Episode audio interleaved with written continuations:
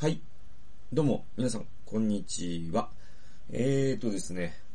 えー今日は、人内と聖書研究とお送りします。恵みを忘れる日には、というタイトルでございます。ちょっとですね、僕あの、もう、あのね、咳、咳、風邪をひいてしまい、ちょっと、喉がね、喉がもう、やばいんで。喉がやばいんでですね、ちょっとですね、あのお聞き苦しいかもしれませんけれども、頑張って話しますので、えー聞いていただけたら幸いでございます。えー今日はですね、えっ、と、民数記の21章の5節なんですね。え神とモーセに逆らっていた。なぜあなた方は我々をエジプトの地から、エジプトから連れ去って、この荒野で死なせようとするのか。パンもなく、水もない。我々はこの惨めな食べ物に飽き飽きしているという。もうね、お馴染みですよ、皆さん。もう何度目かわからない。ね。お馴染みの不平不満がですね、また民の中に、ね、頭をもたげるんですよ。ね。ほんとすごいですよね、この、ね、イスラエルの民の、この不平不満の才能と言いますかですね。もう、まるで、私たちのようじゃないかって思うじゃないですか。僕らって。不平不満の才能ね。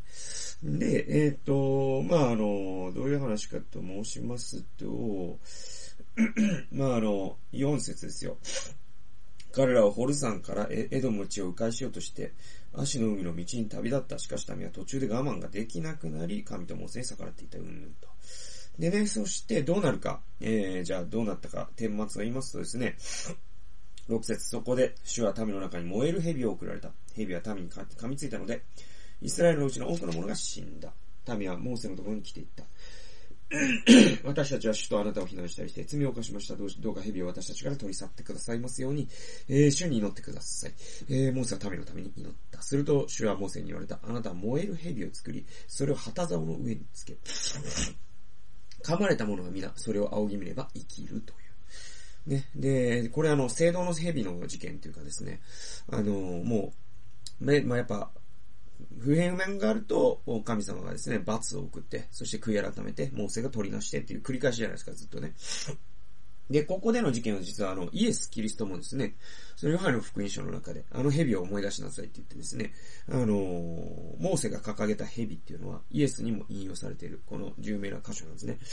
で、ちなみにですね、この蛇を掲げるっていうのは、あの、僕、あの、獣医なんですけどね、あの、獣医のマークがあるんですよ。その獣医師が、えっ、と、いわゆる、こう、白衣というか、例えば手術するときに、青色のですね、この半袖のですね、V ネックのですね、あの、いわゆる手術着とかを着るんですけども、その手術着の胸にですね、獣医師の場合ですね、あの、蛇がですね、えー描かれたロゴがあるんです。で、これ確かね、あの、えー国際、その獣医師団体みたいなののロゴ、ロゴなんですけど、この、なぜこれが蛇のね、ロゴなのかというと、それはこのモーセの、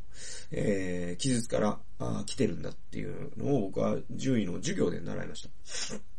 まあ、それぐらいですね、世界的に有名な、この聖書の箇所です。で、ちなみにイエスは、その、私が十字架にかけられることが、まさにこの蛇なんだって言ったんですよ。つまり、この聖堂の蛇をね、見た人は、蛇に噛まれた人がですね、このモーセが抱え、掲げた聖堂の蛇を見ると癒されたってあるんですよ。で、これがですね、本当に、あのーイエスのね、十字架と、この蛇っていうのがま重なるんですね。福音書でね。で、ちなみにね、この解説書によるとですね、この惨めな食べ物って、この惨めな食べ物に飽き飽きしているって民が言ってる時って、これ何のことかというと、まあ、マナのことなんですよね。で、マナ、マナはちなみにヘブル語でこれは何だっていう意味だっていう話、えー以前したことありますけれども、あの、直訳では、これヘブル語のね、直訳は軽いパンなんですって。この軽いパンは何なんだと。もっとずっしりしたパンが食いてみたいな話なんですよ。で、あの、解説書がね、こう書いてるんです。なんという神への侮辱かって、えー解説書が書いてるんですね。で、確かに本当そうですね。で、彼らが神の恵みを忘れる様は呆れそうになるわけですよ。で、ただですね、これこそが自分自身の姿でもあることを私は忘れてはならないなと思いますね。で、神がくださる旅人のためのマナーをですね、軽いパンと軽蔑したイスラエルの民のようなことを私はもしかしたら実生活でしてるかもしれないわけですよ。ね。日々、あの、霊的にも、身体的にも、あらゆる意味で養われてるわけじゃないですか。まあ僕はこうして今ね、喉をね、潰してるんですけれども。でもですね、まあ風邪になって、コロナになって、えー、ね、集中治療室に入ってるわけでもなく、うつ病で寝込んでるわけでもなく、こうして仕事ができる。もうこんなものは当たり前では全然ないわけで。でね、この人生の旅路を生き抜くのに必要な全てを与えられているんですよ。屋根もある、着るものもある、ね、パソコンがある、仕事ができる。本当に全部神様からのものじゃないですか。で、与えられたものを、それをか軽いパンとあしらっているようなことってね、でもないだろうかと。神の恩をですね、か、えー、簡単に忘れて感謝することを知らない日々はないだろうかと。だから、こんなに与えられてるのに、あ、ちょっともう喉、喉、喉があれだからもうダメだ、もう健康じゃない、もう嫌だとかって簡単になっちゃう。ね。とか、あなんだろう、もうこうしてコーヒーが飲めるにもかかわらず、ね。えー、もう今日のコーヒーはなんか、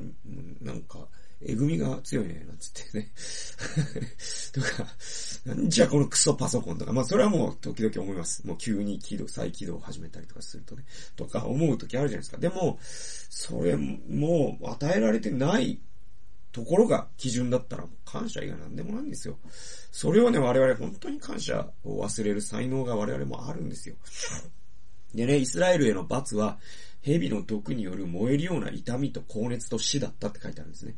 で、もし私も、こえー、感謝を忘れるなら、ね、蛇が、蛇に噛まれたように毒素が回って、人生に死が入り込むんだと思うんですね。だからこう、神様に感謝しないっていうのは、なんていうの、それによって急になんか、お前ダメだとか言ってレンガが頭の上から落ちてきて死ぬとか、そういうわかりやすい罰じゃなくて、もう感謝を忘れているっていうこと自体がもう罰なんだと思うんですよね。で、実際医学的にも感謝を忘れると健康じゃなくなっていくっていうのも分かってたりするんで、で、もうそれって毒がもう、蛇に噛まれて毒が回っているようなもんじゃないですか。感謝を忘れてるってこと自体がね。えー、だとしたら、じゃあ僕らがもし感謝を忘れる日々に陥ってしまったのなら、じゃあ何をすればいいか。これがまさに聖堂の蛇を見上げるってことなんですよ。つまりキリストを見上げるってことです。だからモーセは聖堂のね、蛇を掲げ、それを仰ぎ見た者は解読されたんですね。で、イエスはヨハネによる福音書でこの聖堂の蛇と自分を重ね取るわけですよ。だとしたらば、僕らは感謝を忘れたら、それってもう毒が回り始めてるんで、その度ごとにキリストを見上げる必要があるんですね。じゃキリストを見上げると何が見えるかというと、自分がどのようなものだったかが見えるわけですよ。で、キリストがどんな高価な犠牲を払ってくださったか、それが見えるんですよ。それを思い出す必要があるんです。そうすると我々は感謝がないという、ね、毒が回った状態から解毒されるんですね。で、私はキリストと共に死に、今あるこの人生は、ただただ恵みのゆえに、まあ、ボーナスステージのようにしてですね、与えられた恩恵なんだっていうことを、えー、思い出していかなければいけないという、まあ、そういうことで、えー、今回は、まあ、恵みを忘れる日にはという、えー、タイトルでお送りしました。ちょっともう声が持たないので、この辺りにしたいと思います。もう声がね、復活するように皆さん祈ってください。ということで、今日はさよなら。バイバイ。